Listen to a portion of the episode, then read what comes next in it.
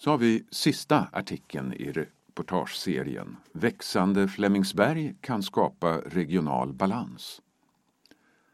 Regionala stadskärnan Flemingsberg är Huddinge kommuns största utvecklingsområde. Kommundelen har växt rejält och mycket mer är på gång. Flemingsberg är redan idag ett viktigt centrum i södra Stockholm för sjukvård, högre utbildning, forskning, rättsväsende och resande. Förslaget till utvecklingsplan fortsätter på den inslagna vägen och ska också bidra till att Stockholm blir Europas mest attraktiva storstadsregion. Det rör sig om cirka 20 000 nya bostäder och drygt 35 000 arbetstillfällen. Bland annat planeras för en ny stadsdel i Björnkulla med 3500 bostäder, lokalt centrum, grundskola och förskolor.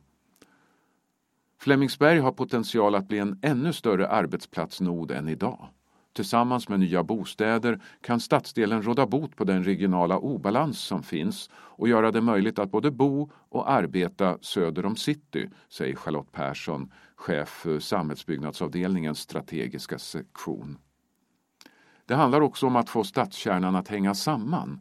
Bostäder, arbetsplatser, handel, service, kultur och akademi.